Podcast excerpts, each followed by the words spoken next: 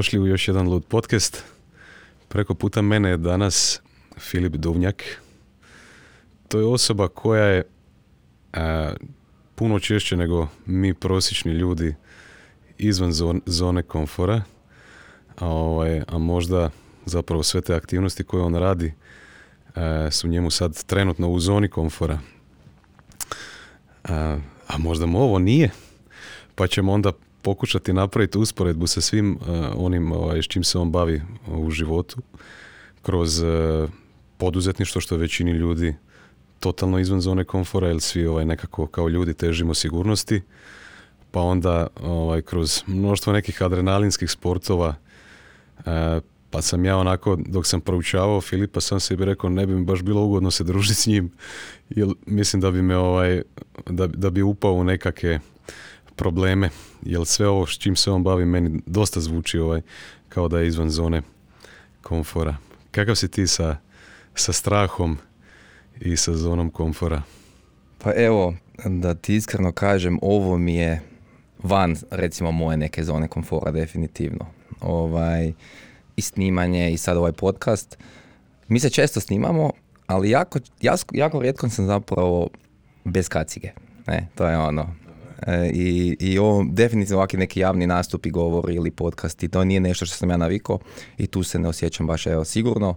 A ovo što si ti spomenuo, znači te sve stvari, ajmo reći koje se ja bavim, rekao priča kad smo pripremali podcast i rekao to poduzetništvo, ekstremni sportovi, sportovi, adrenalin, ne znam, Burning Man, u smislu, ja bi na, na kraju bi sebe opisao više kao neko znatiželjni zaljubljenik u život jednostavno tako, ne i sve što dolazi, dođe sa životom.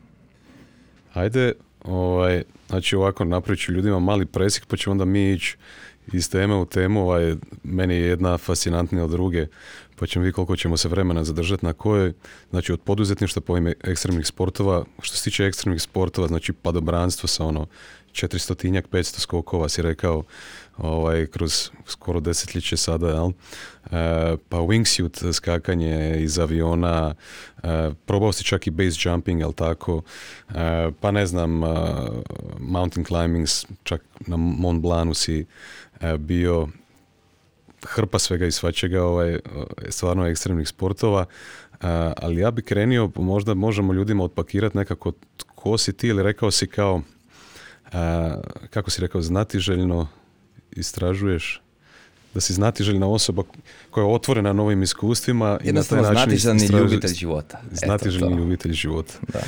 E, nešto mi je zapalo za oko kad sam, kad sam e, malo te istraživao, a to je bio Burning Man, koji je meni kao koncept e, fascinantan. Ovaj, pa malo sam išao istražiti što je Burning Man i čitav taj brand. Nekako u, u, u, na prvu ja bih rekao da je to kao nekakav openness uh, to new experiences ili da, ta, da tamo idu ljudi zapravo koji imaju uh, skroz, da kažem na engleski, open mind. Jel?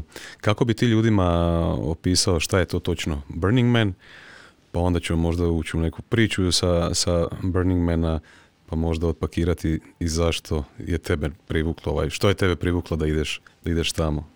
Može, ovako u... Što je Burning Man? Ispriču ti zapravo koja je reakcija ljudi. Kad mene pitaju, ljudi čuju da sam bio na Burning Manu, recimo, i pitaju me, ajde mi reci svoje neko iskustvo. I onda ja krenem pričati traženje sebe, spiritualnost, meditacije, radionice, sve nekako ovako neke teme, ispričam i vidim tu malo gubim fokus ljudi, nije to toliko zanimljivo i onda spomenem, ali ima tu i druge neke istraživanje seksualnosti, orgy dome, ne znam, squirting radionice, na primjer, i automatski sve stane i puna pozornosti. Onda i ljudi slušaju. Nevjerojatno mi je koliko su te neke tabu teme zapravo interesantne ljudima. Da, da, da. Ukratko, šta je Burning Man? Jako je teško, nisam ni ja znao dok, dok sam recimo se pripremao. Um, često ljudi zamijene to sa nekim festivalom, muzičkim Coachella ili Tomorrowland ili tako nešto. Objašnjavaju ga ljudi kao art festival umjetnosti, ali ja bi to nekako nazvao da je to jedan zapravo um, the human experience, ne znam kako bi to rekao na hrvatskom u smislu, sve ono što je ljudsko od nekoga, od open mind je jako, od nekih loših osjećaja, dobrih osjećaja, od dobrih strana, loših strana života, od spiritualnosti, od duhovnosti, seksualnosti, znači stvarno nema nekih granica. I, i di se, na, lokacijski gdje se nalazi, to je 90.000 ljudi dođe u pustinju u Nevadu, u Ameriku. 90.000 ljudi. 90.000 ljudi. I stvarno ima svakvih radionica. Znači radionice, sad bez veze kažem, od ukulelea do, ne znam, padobranstva tamo skaču, do um, performer, performera iz Circus de Soleja, um, nevjerojatnih kuhara koji popremaju hranu, ali jedan utopijski život. Nema novaca, um, deset glavnih principa je, ovaj, recimo, jedan od principa je decommodification, znači... Um, Decommodification. Tako je. Znači, Šta bi to trebalo tamo, značiti? na primjer, teško ljudima to zamisliti. Ja kažem, evo sad zamisli da ideš u neku pustinju i tamo nema nikakve infrastrukture osim WC-a. Nikakve. Znači, mi smo tamo 10 dana. Ako se ti želiš tuširati u tih 10 dana, he, nosi vodu. Sad kako ćeš nositi vodu? U kantama, u kontejnerima, u kamperima.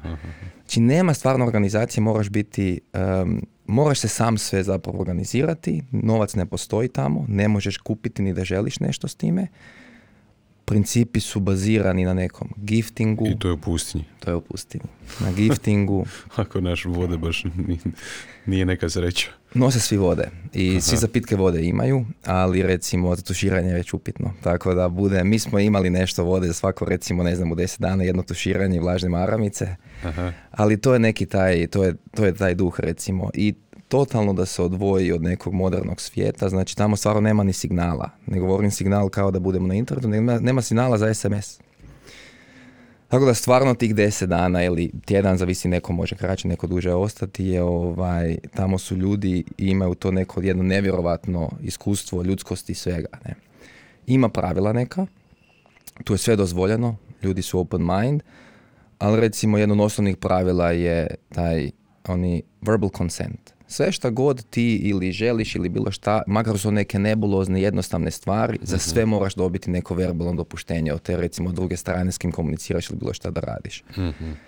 I jako se fokusira na nekom upravo to traženju sebe, duhovnosti, jogama, jogi, meditaciji i svemu, ali ima, kažem, ono do razno raznih ekstrema.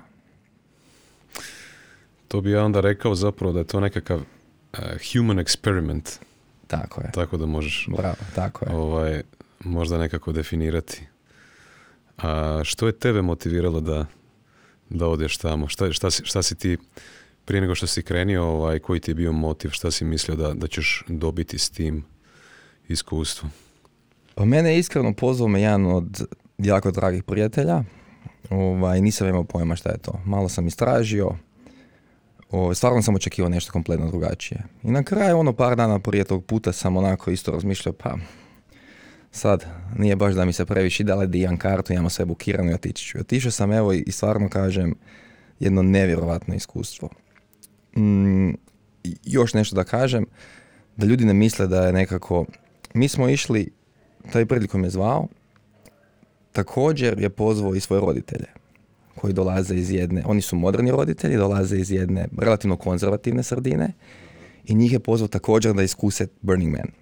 I oni su bili isto tako malo uplašeni, ali na kraju eto, eh, i njima i nama je to iskustvo nešto, nešto posve novo, ne- nevjerojatno u smislu koliko smo mi svi, ja mislim, izvukli iz toga na kraju krajeva. E, gdje si se ti rodio? Ti si se- rodio u Njemačkoj ili si tu u Hrvatskoj se rodio i odrastao? tu sam, tu sam, ali mi je, e, otac mi je bio di- diplomat, pa sam proveo neko vrijeme u, u Bernu, u Švicarskoj smo bili tri godine. Mhm.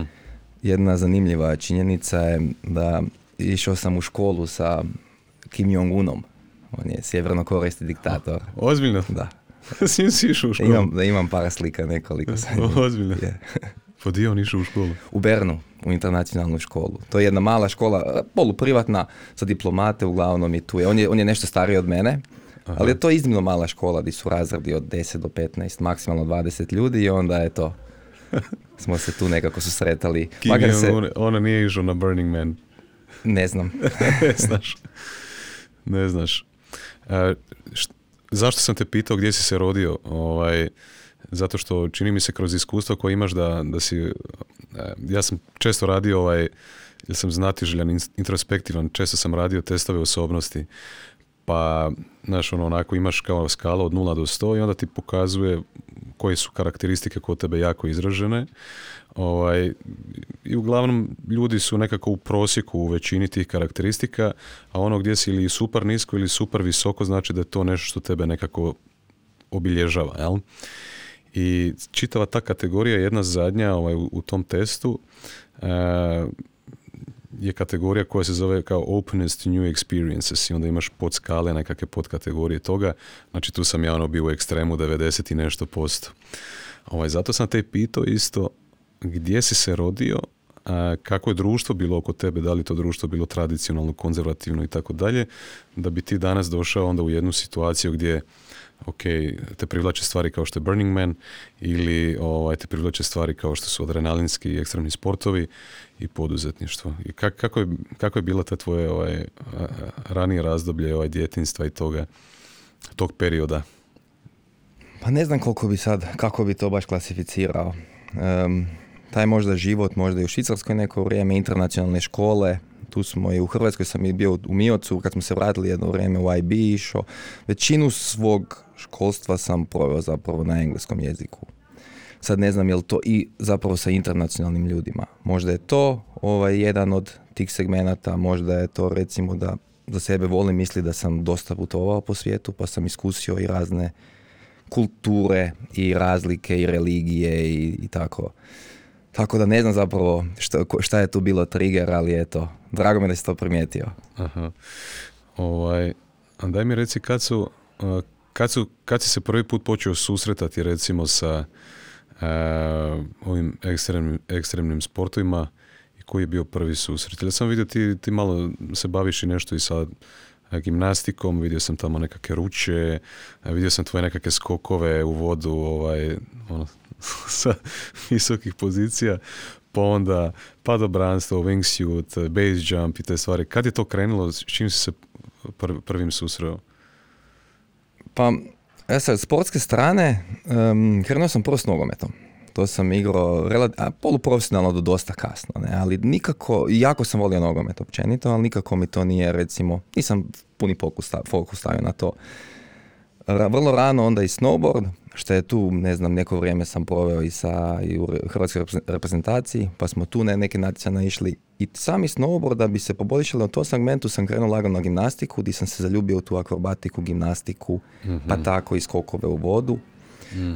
I onda kad sam postao, ajmo reći, malo stariji, vrlo rano sam ja znao da se ja nekako želim baviti padobranstvom. Ne mogu ja to opisati zašto, ali sam dobio taj neki ovako osjećaj da je to nešto preljepo.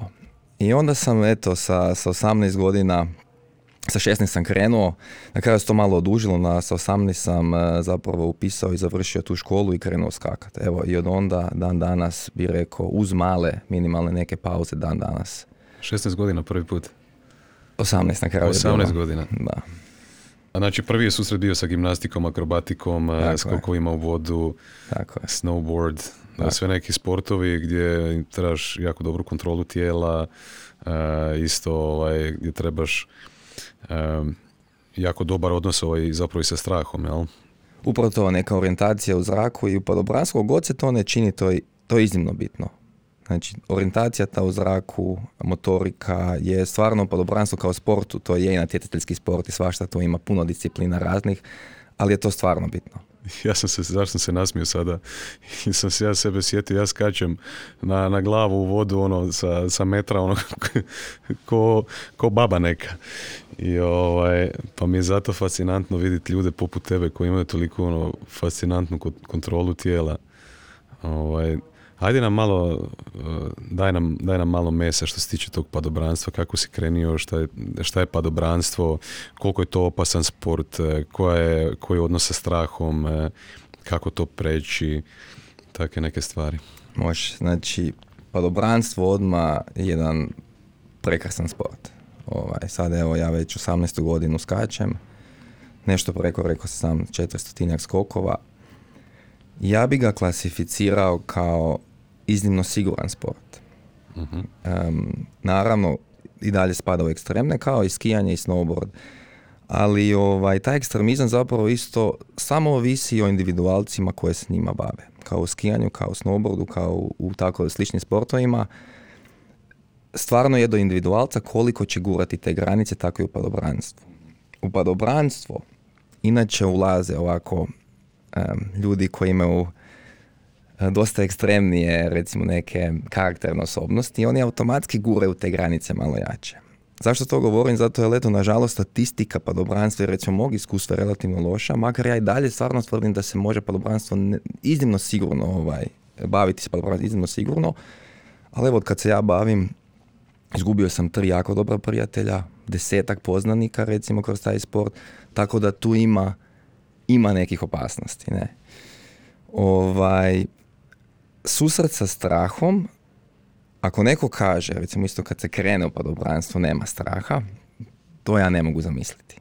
Znači, moj prvi skokovi, sjećam se, to je bilo stvarno ekstremne količine. Nisi, to, je, to je izlazak kompletno van comfort zone.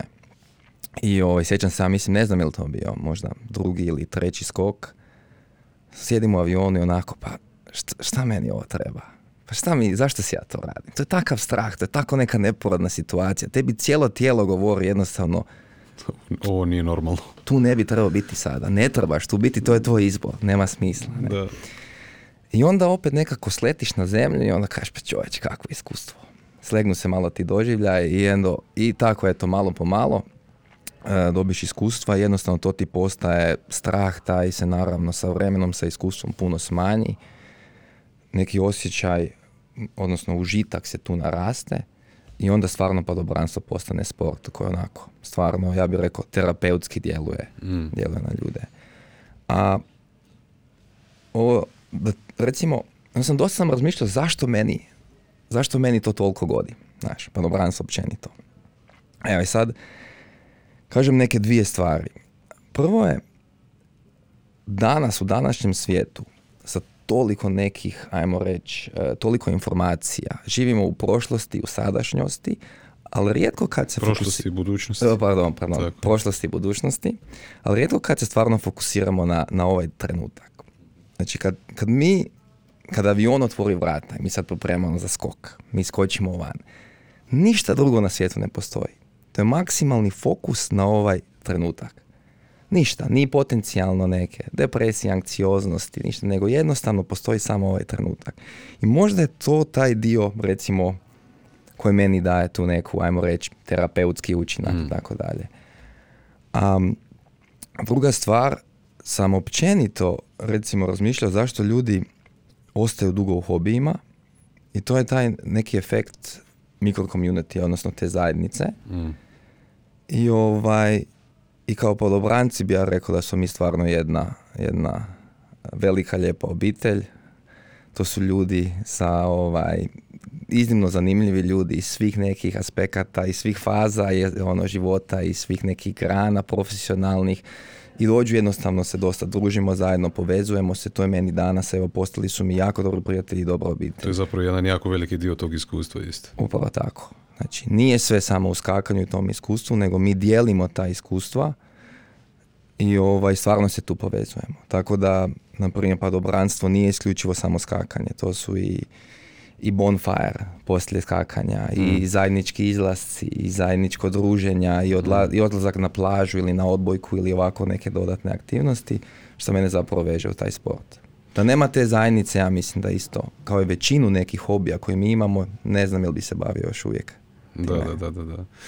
Prije nego što smo krenuli snimat si mi spomenuo, zaboravio sam koja je terminologija.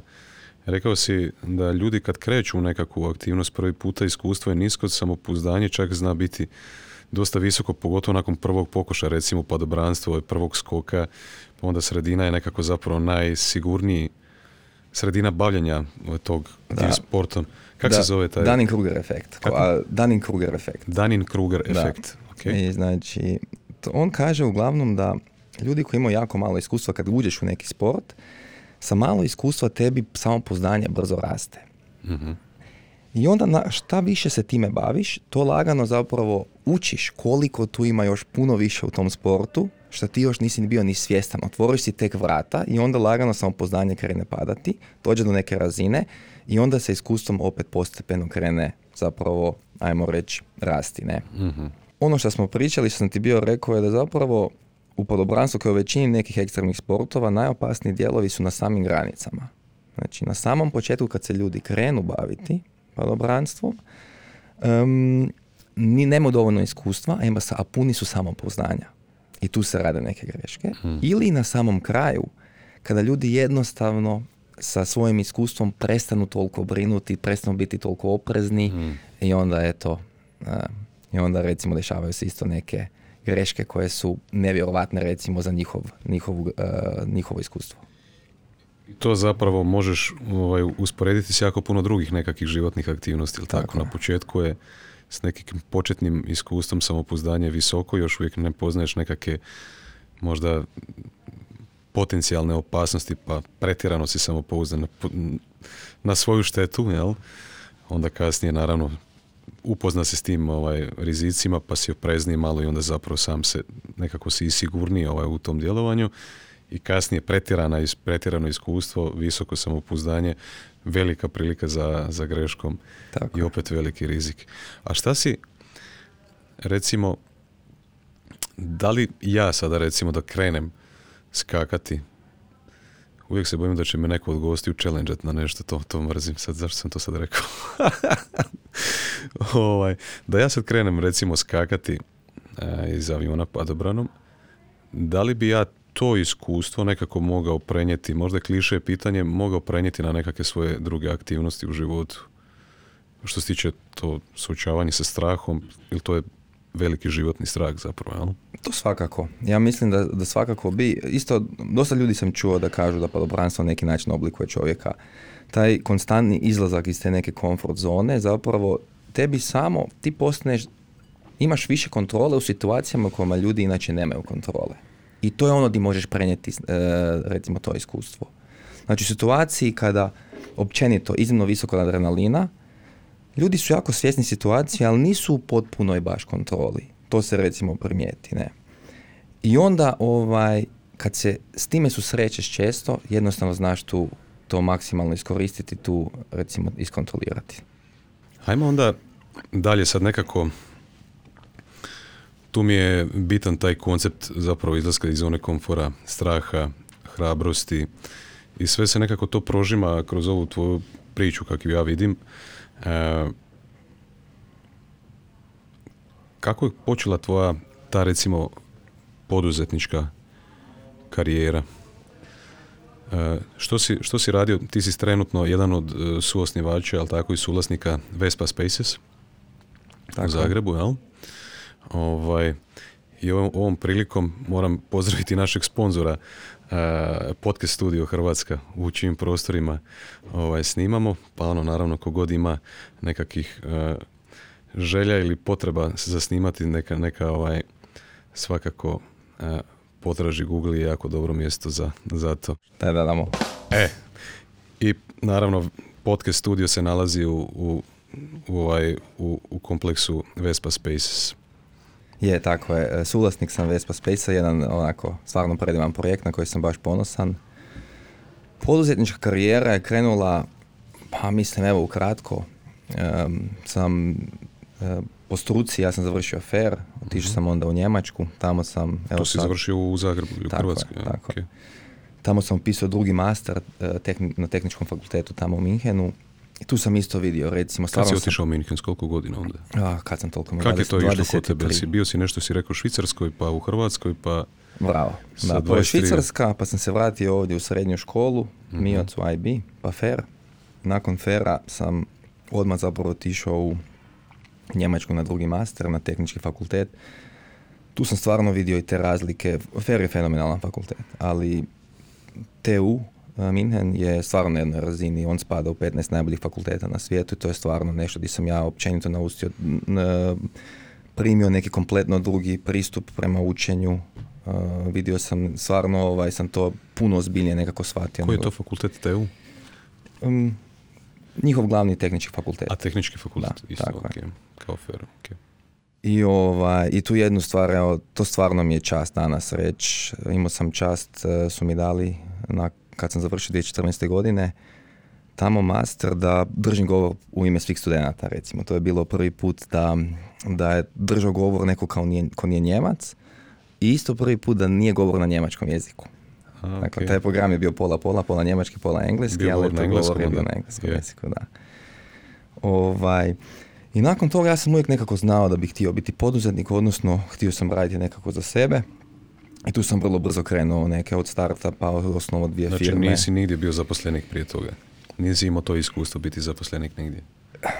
Ma nisam, imao sam kao student, ali nisam bio nikada na fiksnoj plaći, tamo nikako, nego sam uvijek bio u smislu tako. I odmah nakon fakulteta smo osnovali firmu i u Hrvatskoj i u, i u Njemačkoj i neki startupovi, tako smo krenuli s nekim projektima, evo dan danas i tako to funkcionira. Vespa je između ostalog um, sam ostao u dobrim kontaktima s nekim svojim dečki iz Zagreba. Tu se, tu se otvorila isto prilika u Zagrebu neke dobre potencijalne ideje, dobre potencijalni ljudi i evo Vespa je jedan drugi već projekt naše jedne ekipe ovdje koji smo svi približno istih godina, mladi, ambiciozni, pametni dečki. Ja sam isto rekao, eto, idemo probati taj projekt i evo super, za sada to odlično funkcionira. Šta je Vespa Spaces? Da, da ljudima koji, koji slušaju da im damo ovaj nekako priliku upoznati.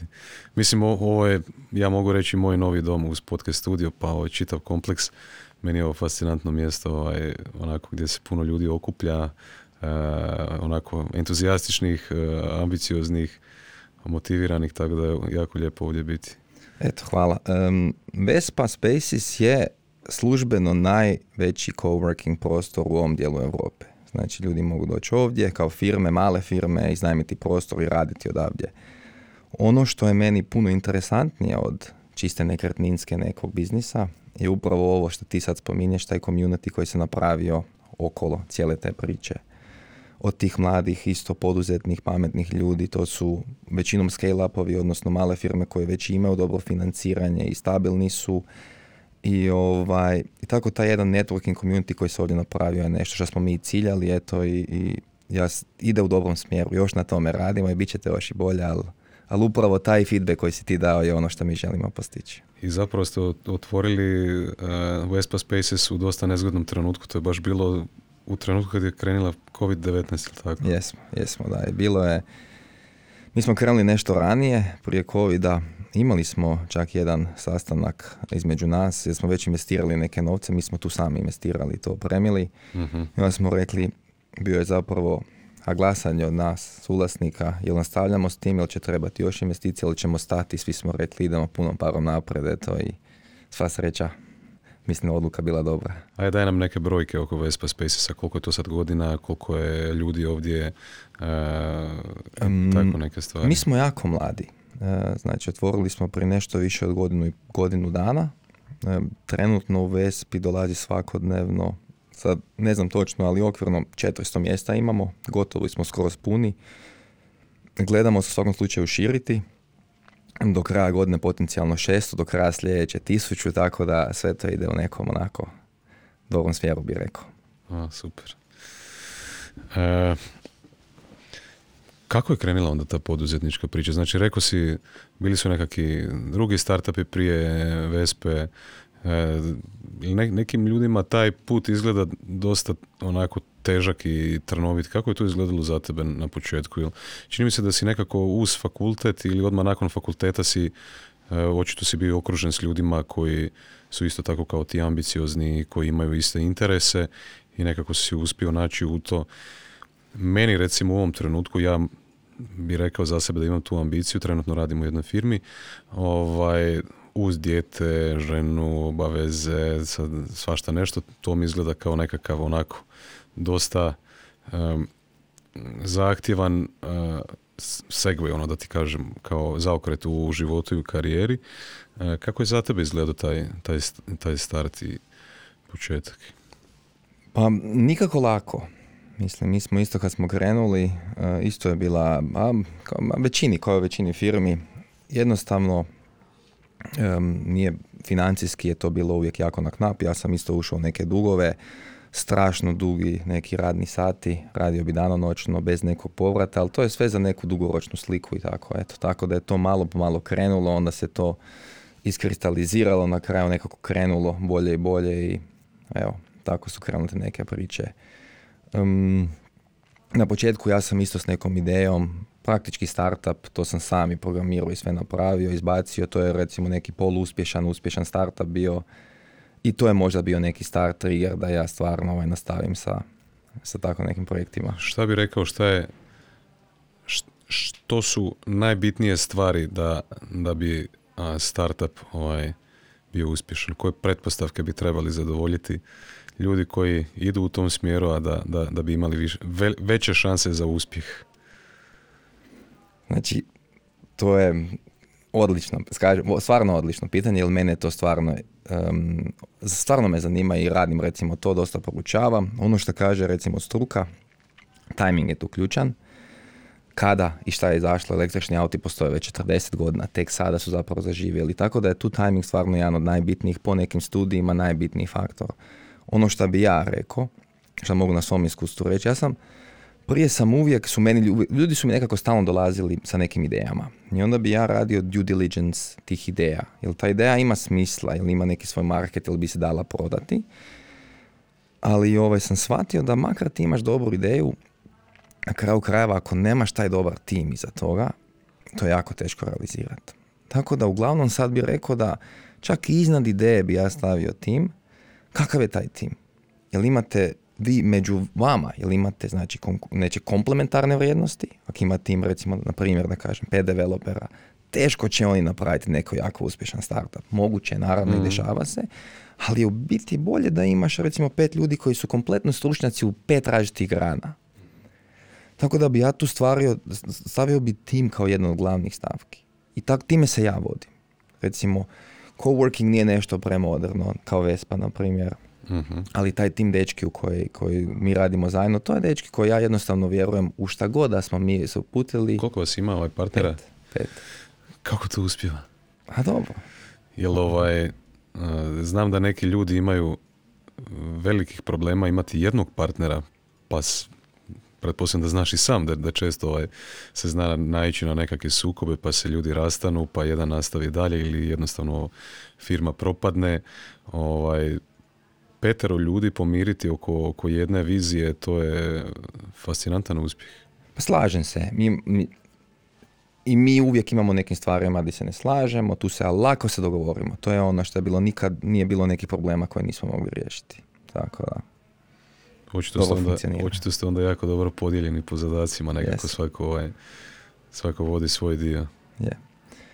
A ovaj, još jednu stvar zapravo, um, kad kažeš poduzetništvo, Um, samo da spomenem, jer stvarno to je jedan projekt koji, koji, di sam još uvijek operativan, Vespa je nešto ovako što mi radimo, ali to je jedna firma Bloom Diagnostics, na kojoj sam i, i dalje recimo stvarno vjerujem, di, di općenito koncept taj, di recimo stvarno možemo doprinijeti zajednici koji mene opći, intristički veseli i daje mi neko ovaj, zadovoljstvo, a radimo se dijagnostikom iz kapljice krvi jako futuristički, bilo je već nekih startupa koji nisu dobro završili, ali u smislu ako mi možemo iz kapljice krvi preventirati, potencijalno detektirati, pa time i preventirati neku bolest. Na kraju krajeva jednog dana će to možda biti rak, ne fokusiramo se još na to. mm Ali tu bi onda stvarno mogli doprinijeti puno općenito zajednici. Evo i to je nešto di sam i dalje eh, recimo operativno aktivan u Beću. mm Već je ozbiljna to firma od 70 ljudi ali evo to je nešto što stvarno isto uživam dan danas raditi. Na koliko projekata trenutno radiš? Pa rekao bi Vespa, Vespa i Bloom su mi prioritet. Ima, ima još nečega? Pa nešto malo sa strane, ali to je recimo glavni prioritet. Ovdje, to su prioriteti. Da, to su neki prioriteti, no ovim ostalima nikako nisam operativan. Znači, uh eventualno možemo strateški nešto pomoći, ali je to Vespa i Bloom. A, super. E, kako je jako bitan dio ovog podcasta zapravo rad na sebi, pa onda ajde da krenemo u, tu, u, u taj dio priče nekako sa, sa tvojim nekakvim uobičajenim danom. Da li imaš nekakvu jasnu dnevnu rutinu koju si si ovaj, svjesno isplanirao e, pa ju pratiš, imaš nekakvu jutarnju jutarnje rituale nekakve možda e, pa dnevne za vrijeme radnog vremena, noćne, tjedne, mjesečne, šta ja znam. Kakve alate koristiš ili nekakve tehnike u životu recimo ovaj, za koje bi rekao da su ti jako bitni da su te doveli do ove pozicije gdje jesi sada? Kako izgleda jedan tvoj dan? Ajde, da tako krenemo. Pa jako je različito. Ne bi sad rekao, nemam, stvarno nisam, nisam ovaj, bi rekao, nemam neki um, isplanirani pretežito dan. Dosta to bude nekih ovako i ad hoc nekih sastanaka iznenadnih i ajmo reći gasimo, gase se neke vatre, nešto u firmi ili nešto se treba, na primjer tako nekih stvari. Ali ne bih rekao da imam neke baš e, ovaj, konkretne stvari koje radim svaki dan. Tako da ujutro u svakom slučaju pokušavam uvijek nešto fizički neki trening ubaciti u svaki dan. To je nešto što stvarno se trudim. Barem svaki dan. Mislim, to se, vidi se na tebi, rezultati su, rezultati su tu. 5 do 7 puta tjedno pokušavam barem otići. 5 do 7 puta tjedno. Da, da, na neki sport, da li je to ili teretana ili crossfit ili sljeme ili nešto, ali da bude, da bude tu vremena i za... Vidio sam jedan tvoj Instagram story, ovaj, na kraju treninga si povratio u neku kantu. I piš, mislim da baš na kanti piše spit, kak je pisalo? Da, da, da, puke bucket. Puke, puke bucket. Da, da, da. Znači to pa recimo, baš ide u ekstreme taj tvoj trening, jel? Jedan dio mog, ja mislim, karaktera, sad koliko je to dobro, koliko je to loše, ovaj je da, da šta god sam radio, uvijek sam nekako um, išao u te ekstreme. Znači, što se tiče posla, radnog vremena, što se tiče treninga, nekako ne znam sad, evo, meni je to odgovaralo, znam da to nije isto za svakoga, ali eto, ja mislim da je to meni u svakom slučaju pomoglo u tom mom putu, a ovaj, ne znam kako je, kako to bi djelovalo na sve ostale baš. Znam da nije za svakoga. Ajde, kad govorimo o tim ekstremnim stvarima koji kod tebe ima na pretek, što se tiče, ja recimo, ne, ne, da me krivo ne shvatiš, ne da sam impresioniran, nego jednostavno te informacije stižu do mene nekako su u mom ekosistemu. Recimo ovaj, ljudi kao što su Elon Musk, najuspješniji poduzetnici na svijetu koji govore ne znam o 80 do 100 sati e, tjedno rada e, pa to su ogromni pritisci e, i stresa i anksioznosti i depresije radi svega toga burnouta i tako dalje pošto si ekstreman u dosta stvari ovaj, u životu kako izgleda to iz tvoje perspektive recimo koliko, koliko puno radiš, da li, da li tu ovaj, guraš neke granice, da li imaš nekakvog balansa, kako nađeš taj balans, evo, taj, taj dio me zanima. Jer ljudi često imaju problema s tim. Ta tema mi je općenito dosta ovaj, jako zanimljiva i sad um, šta ja mislim općenito o strahu i o stresu prvo, možda ti to općenito kažem. Znači, ja mislim da je stres stvarno dobar, odnosno do neke granice. Mm-hmm. Povuću par paralela. I za tijelo i za mozak. Ajmo reći da neku analogiju povučem, zamisli sad jedan da ima oprugu ili feder. I sad taj feder ide kroz vodu, kroz zrak, kroz vjetar. Jak se on ne miče, on će zahrđat. Neće on više biti toliko. E, a sad stres, zamisli, kad god imaš stres na taj feder, on ga rasteže, a kad, ga, kad se opuštaš, taj feder se zapravo skuplja. E. I šta je balans neki u životu kako ja to gledam? Znači, određene količine stresa preko da su jako dobre, zato jer one zapravo rastežu taj tvoj neki feder. U smislu, ako ja odem u teretanu, to je stres za tijelo. Jel tako? Poslije adekvatnog odmora, ja sam brži, bolji i jači. Isto tako mislim da i um funkcionira. Ako ja sebe stavljam van comfort zone ili u neke stresne, djelomično stresne situacije, nakon nekog odmora i nakon možda retrospekcije ili tako, tvoj um je brži, bolji, jači. Sada, di stres nije dobar, to je isto iznimno bitno da svaki čovjek zna svoje granice, jer ako ti tu oprugu izvučeš prejako, ona se više do jedne granice neće vratiti. I to je trauma. Znači mišićna trauma, psihološka trauma, to je upravo svako mora znati, mislim teško je znati, jer jednom kad pretjeraš više nema povratka. Tako da ljudi moraju okvirno biti oprezni oko toga nečega, ali ja mislim da određene količine stresa, izlazak iz neke te zone komfora, e, može stvarno dobro, dobro ovaj, napraviti čovjeku. I svaki izlaz iz ove zone komfora dolazi s nekom poukom, s nekim učenjem i mi postajemo mudri. Eto, to je moja neka filozofija. Ima puno smisla, da. A, sad da ti kažem, ovaj, ovo što si me pitao, moja anegdota jedna di sam stvarno isto puno naučio, kompletno bio van svoje zone komfora je, bilo je to imao, to je ne znam, 2019. godina, partner s kojim sam danas fenomenalno dobar, on je rekao, ok, poduzetništvo je njemu bilo preveliki stres, nije bio on za to, nakon 3-4 godine on je rekao, ok, on bi stvarno htio malo mirniji život, ipak to dolazi sa puno odgovornosti, bez godišnjeg, duge radne sate, vikende, tako sve nešto. On je rekao, ok, zaposlio bi. Ja sam preuzeo taj njegov dio posla i, ovaj, i našao sam se da radim, je pratim to sve na kompjuteru, koliko sam sati aktivan na programima vezanima za posao. I to je bilo 4,5 mjeseca, preko 100 sati tjedno. To je u prosjeku skoro 15 sati dnevno, uključujući subote i nedjelje. Boh. Da, to je i, i problem koji je tu nastoje, najveći problem meni, ja to nisam vidio, sad tek vidim kad analiziram, ja sam ušao u neku predfazu burnouta, gdje su meni ljudi, drugi prilazili, govorili, Filipe, nešto se s tobom dešava, nešto nije dobro. Nešto moraš promijeniti jer vidimo neke promjene koje postam razdražljiviji, nervozni, onako u svakodnevnom životu. Mislim to bio jako je bio prije pola godine, godinu dana. I ovaj, i ok, ja sam poslušao ljude, išao malo čitati šta je to burnout, kako dođe do toga, koji su neki nuspoji, stvarno rekao ljudi imaju pravo, ja moram usporiti. Kad sam malo analizirao svoju situaciju, ja sam zapravo vidio, i to je nešto stvarno opasno što sad vidim, je ja u tih pet mjeseci, što sad redovito radim, imao sam toliku, ajmo reći, listu jednostavno dnevnih zadataka, ja niti jednom nisam stao korak nazad i pitao se, jel ja idem u dobrom smjeru?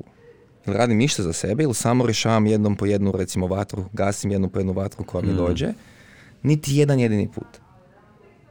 Ja sam stvarno odjednom odlučio, ok, moram stat, napravio plan kako da otkažem neke pola projekata ili prebacim, negdje delegiram, nešto dalje napravim, ovaj, to iskomunicirao klijentima, partnerima i otiša tipa putovanje u Afriku. Burning Man, neka ovako putovanja. Uzo si vremena za sebe da vidim je li to put koji ja želim i šta ja zapravo želim.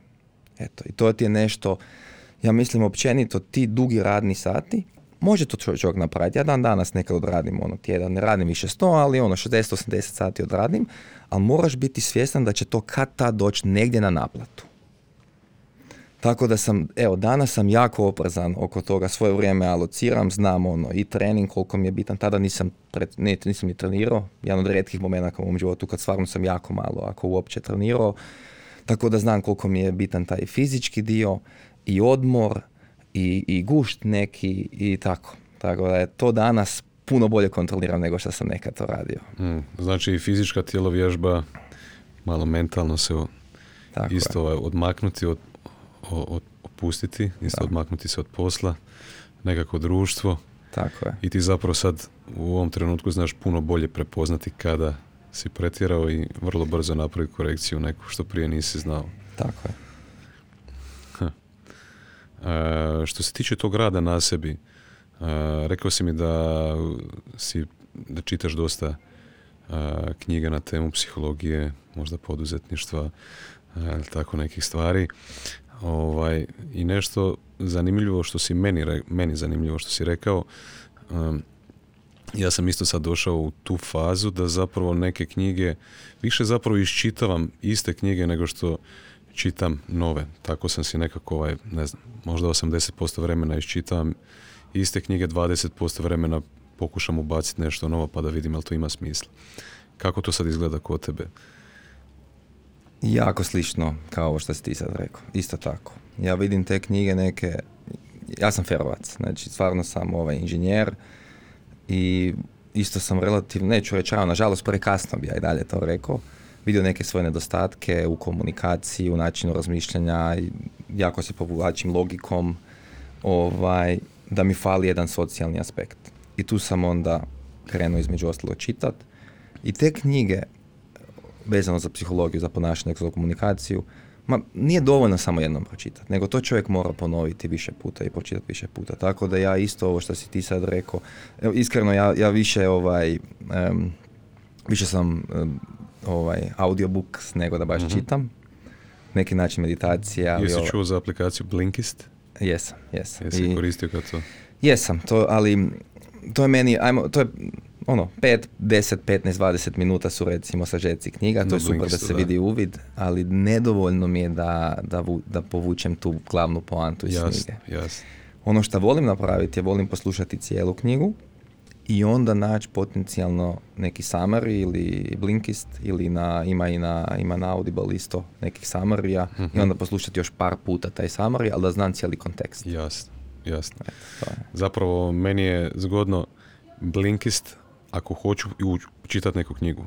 Blinkist, prvo da vidim da li će me zainteresirati tema, onda može ići recimo cijela knjiga, audio mi je isto bolje zato što mogu ovaj nekako bolje kontrolirati neke druge aktivnosti, voziš auto pa slušaš, treniraš pa slušaš, ako ne slušaš glazbu, trčiš pa slušaš što god. Ovaj, ili neka koja je bila odlična knjiga, znam ili s vremena na vrijeme odaberem neki neko poglavlje te knjige pa ga ponovo iščitam ili neka znam cijelu knjigu na Blinkistu ponovo preslušati. Jer e, to smo se složili kad smo pričali prije ovaj, snimanja, da zapravo ako ti nemaš tu recentnu memoriju dostupnu sebi, teško ćeš ti primijeniti to u nekom trenutku u životu, jel tako? Tako je. Možeš ti stotine knjiga iščitati u zadnjih pet godina, ali di ti je ono, jedna na drugu, nekako ovaj, nemaš prilike reagirati. Je, slažem se, tako je. Uglavnom naše ponašanje pokreće ovaj, pokreću nekakvi naši ciljevi u životu, jel tako, i nekakve naše vizije. Ja sam ovaj podcast baš, baš upravo iz tog razloga nazvao lud, što bi značilo na, na engleskom lifestyle ili life of our dreams, jel? I to je nekako, ono, ja imam točnu vizualnu mapu koju sam sebi napravio skoro prije deset godina vjerujem da ju nisam uopće izmijenio do sada. Čak sam jučer slušao nešto da, da ta tva vizija mora biti toliko velika da ti bude toliko teško ostvariti zapravo za, za cijeli vijek tvog života.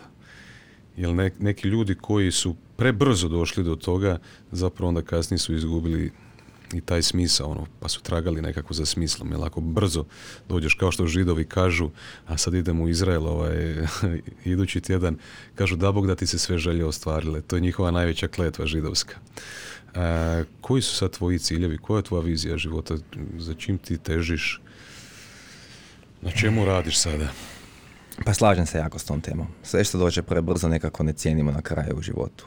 Ovaj, moj neki smisao je zapravo, ajmo reći, možda će zvučati ovako malo, uh, ali... Ludo, misliš? Ludo, mislim. Pa zato si tu. Mo, istina. Možda ajmo voditi jedan sretan, ispunjen život. Sada, da bi to mogao, je, mislim da prvo moram ja upoznati samog sebe. Ko sam, šta sam, šta za mene znači sreća. Ima, ima jedna super zanimljiva, Simon Sinek, inače ovaj, nisam preveliki fan njega, ali ima super knjigu napisao Why, eaters, uh, Why Leaders Eat Last. Ti govori o fiziološkim nekom aspektu sreće, koji su to neki hormoni koji nama izazivaju sreću, dopamin, endorfin, serotonin, oksitosin, kako se oni luče i kako to utječe na neke razne, razne ljude. Ne? Tako da recimo s tog nekog aspekta ja analiziram sebe, gdje je moja sreća, gledam šta mene veseli, šta me ne veseli, šta je dugoročno i ono šta ljudi nazivaju recimo ispunjenost. Jako često se oksitosin recimo, to je, to je hormon neke dugoročne ispunjenosti, bezuvjetna ljubav majke prema sinu, neko pomaganje drugima ovaj, bez nekog očekivanja povrata te pomoći nazad. Tako da isto tu gledam od profesionalnog privatnog života kako da to sve kako da to sve izbalansiram.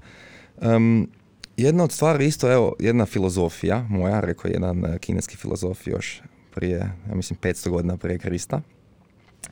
I već sam spomenuo to, ali sad ću malo obrazložiti zašto. Rekao je ovako, gledaj, depresija je zapravo dolazi od ljudi koji više žive u povijesti, odnosno depresija, trigger za neku depresiju uglavnom dolazi iz nekog, uh, ajmo reći, događaja koji se desio, traume iz nekog prijašnjeg dijela života i fokus tih ljudi koji su uglavnom depresivni dolazi iz tih nekih razmišljanja previše o povijesti Anksioznost s druge strane je strah od budućih nekih događaja temeljen na prijašnjem iskustvu. Sada, ovaj, nema lijeka nekog direktnog za depresiju i anksioznost, ali ako se mi fokusiramo više na sadašnjost, znači vjerojatnost da ćemo imati takvih problema su manje. Tako da ja isto gledam što više, naravno, dugoročno gledati za budućnost, ali što više biti trenutno u tom trenutku. Daj nam taktički ovaj, konkretne nekakve primjere. Što radiš, koje aktivnosti prakticiraš? Jer uglavnom sad kad bi ja ljudima rekao, ili kad bi im ti rekao nemoj biti u prošlosti, nemoj pustiti misli tamo, nemoj pustiti misli previše u budućnost, aj ti budi u sadašnjosti. To je lagano za reći, nekome jako teško za postići. Kako ti to postižeš onda u životu? Koje pa možda ove neke stvari koje smo spominjali di recimo naš padobranstvo, to te, neke. trenutak. I ja to, ja to stvarno vidim kad me to stavi u trenutak da je to za mene neka vrsta terapije. uh Svi ti recimo sportovi, dijela, zašto me to vuče, um, ta neka iskustva, da, me, da na neki način to na mene djeluje kao terapija. uh Eto, to je neki, to je obrazloženje. Um, a druga stvar što mislim općenito rad na sebi, taj konstantni, recimo ono što sam rekao za napredak, za učenje, gledam neki drugi cilj, ono što ja recimo sebi vizualiziram kao neki cilj je jednostavno mudrost, zrelost ili mudrost. Evo, da, da te pitam, kako ti zamišljaš neku mudru osobu? Opiši mi ju. Ja ti zamišljam mudru osobu kao osobu koja ima visok, visoko razvijenu samosvjesnost, koja zna svoje prednosti i svoje mane. Na tim manama je Malkice poradila da se izbalansira tu. Na prednosti se više fokusirala da ih još više unaprijedi, jel tako? Nekim talentima.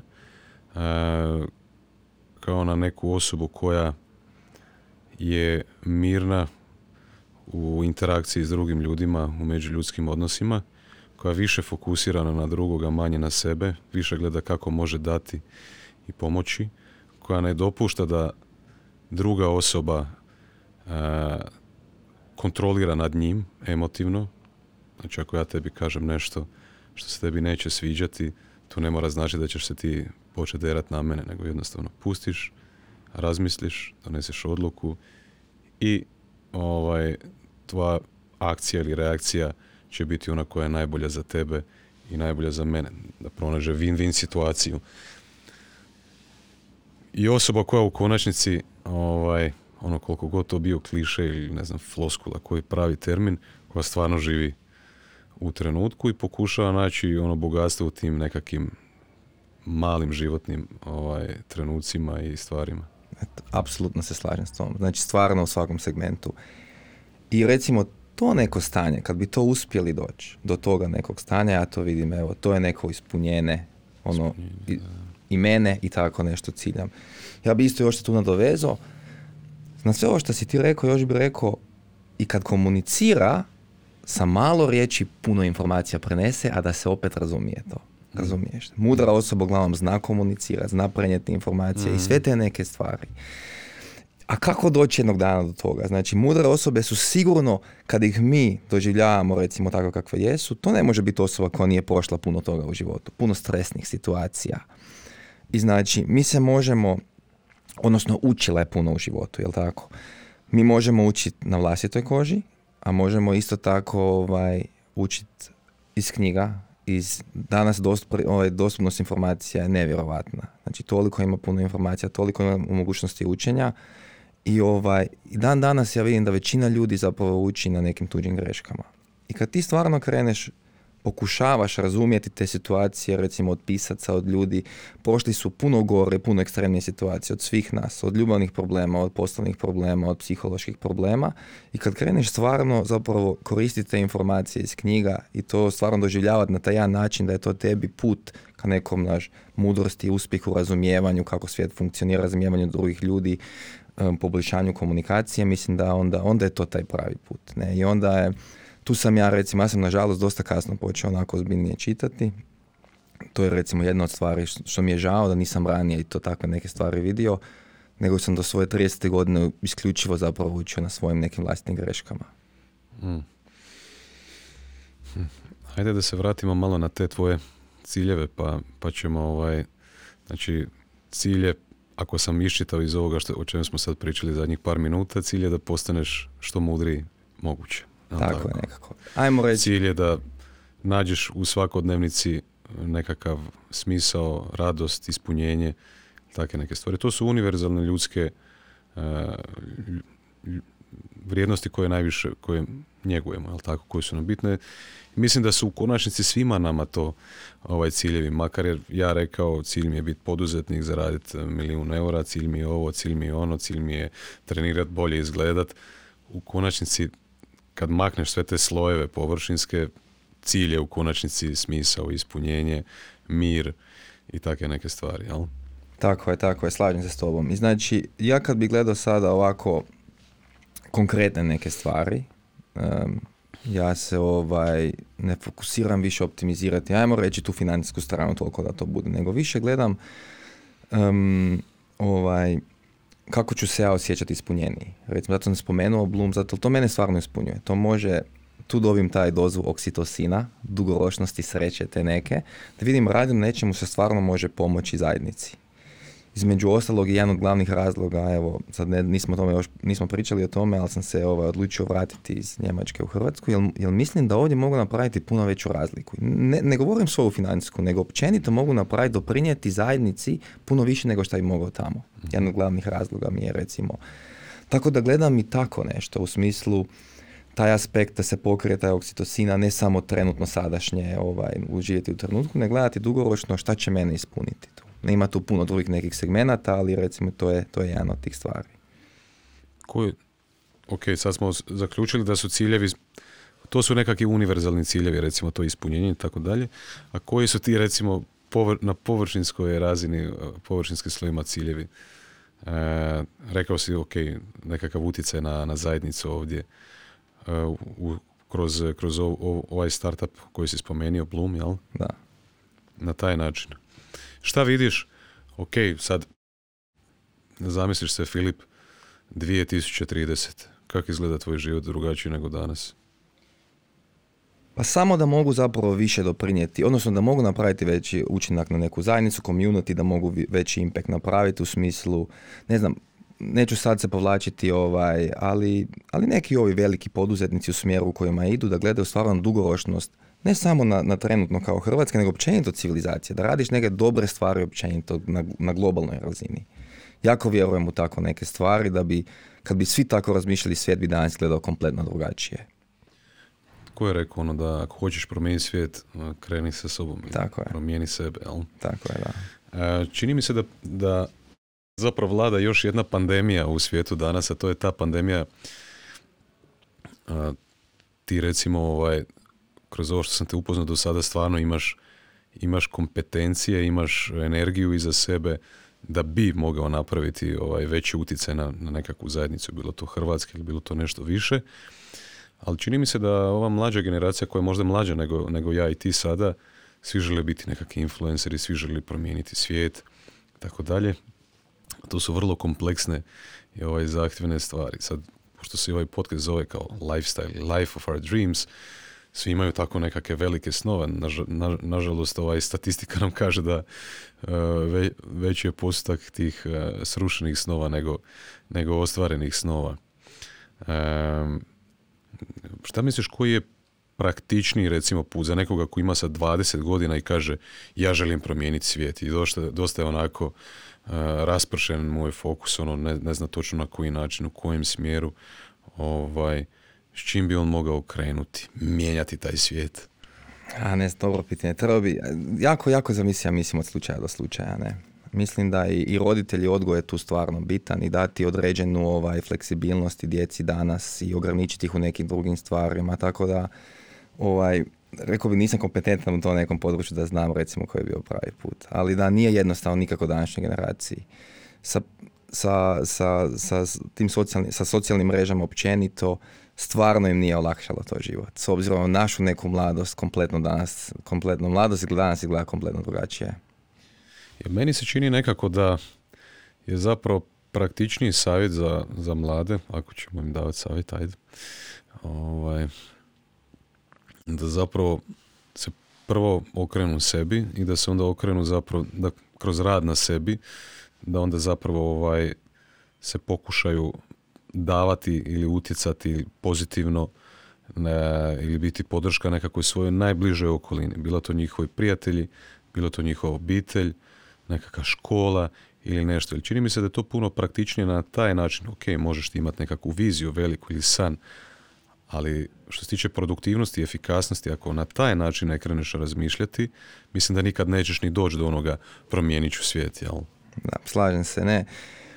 Pa, slažem se s tobom, ali puno bi mogao recimo nekih savjeta, ali je isto pitanje u kojoj fazi života ljudi mogu razumjeti neke savjete. Ne? Ono, recimo, na primjer, ja bih uvijek rekao zašto je komunikacija bitna? Iznimno bitna u životu i te soft skillsovi, zato je ljudi dođu do jednog trenutka, poduzetnici pogotovo, di vide, pa ne možemo sve sami napraviti. Mi se moramo okružiti drugim ljudima. Onda ja bih uvijek rekao, gledaj, okruži se ljudima kakav želiš biti. Neki potencijalno ko su ti doli, s kim želiš raditi, ali to će te ne samo ispuniti, nego će te, jednostavno će to puno lakše sve ići. Ovaj, tako neki su ono konkretni savjeti. Um, što si ti već spomenuo, mislim da puno previše ljudi danas gleda jako kratkoročno, a ne fokusiraju se na neki i precijeni ono što bi mogli napraviti recimo u pola godine, a strašno podcijenu ono di mogu biti kroz pet godina. I to je neki savjet koji je univerzalni, koji ja dan danas pratim. Mislim kad se pogleda koliko ti jedan fakultet donese, kaj je dugoročno, koliko ti ovo tako neke investicije u sebe dugoročno donesu, ovaj, to je ono, ja mislim, stvarno što ti daje i, i, i koliki ti onda zapravo povrate satisfakcije kad ti završiš, kad zatvoriš to jedno poglede svog života gdje si stvarno investirao puno i dugo sebe. Sve što dođe nekako naglo, nekako, nekako ne znam, ne cijenimo to nekako dovoljno. Ja sam ti pričao s jednom osobom o svom jednom problemu i onda mi je ta osoba ovakav ovaj, savjet dala. Ona je rekla, kao, ajde se zamisli sad, pošto sam ja dobio kćer, Ajde si zamisli sad da si ti tvoja kćer. I, I sad si, znači da je tvoja kćer u tvojoj situaciji, s tvojim problemom, jel? I da ti imaš 65 godina, recimo. Šta bi savjetovao njoj da napravili kako bi joj pomogao? Recimo, sad zamisli sebe sa 65 godina i tvoj sin je sad u tvojoj situaciji. A, ili možda će ti biti jednostavnije da je tvoj sin u, u, situaciji u kojoj si ti bio prije deset godina. Kroz ono pitanje zapravo šta bi promijenio do sada. Možemo jedno i drugo otpakirati. Znači, da sad neko koji je tebi jako drag kao tvoje dijete, u toj situaciji u kojoj si ti sada, a ti imaš 65 godina, zreliji si, mudriji si, ali šta bi mu rekao? Pa to bi ja volio znati, ne znam. Sam sebi, eto, koji bi bili najveći, recimo, neki savjeti. Ne znam, ja to isto nekako iskustvo, imao sam kroz život neke koji su došli slučajno ili namjerno, neki kao mentori, koji su na kraju postali prijatelji i tu je neka, nekako se to desilo prirodno, ali to je meni neka dio, dio neke terapije bio ali ovo je tako, ali evo, evo nemam pitanje, to bi ja isto volio znati šta bi sebi recimo mogao reći. da, na takvim stvarima treba malo više ono, da. meditirati, promisliti da teško je odgovoriti za, prvu. Za mlađe, za mlađe generacije bi jednostavno rekao samo da se usade neke, neke osnovne vrijednosti, Ovaj, vidio sam par tvojih podcasta i prije, ovaj, da su jako lijepim stvarima ste pričali, načinu odgona i tako neke, da se usade vrijednosti, onda ih se nekako jednostavno pusti, to su sve, oni moraju sebe oblikovati kao osobe, moraju oni nešto naučiti, doći sve to do njih, možeš ih samo lagano usmjeriti, ali ne previše za ovaj, zatvarati u neke određene eh, određene neke puteve njima određivati i tako dalje. Tako da mislim mm. da svako mora naći neki svoj put.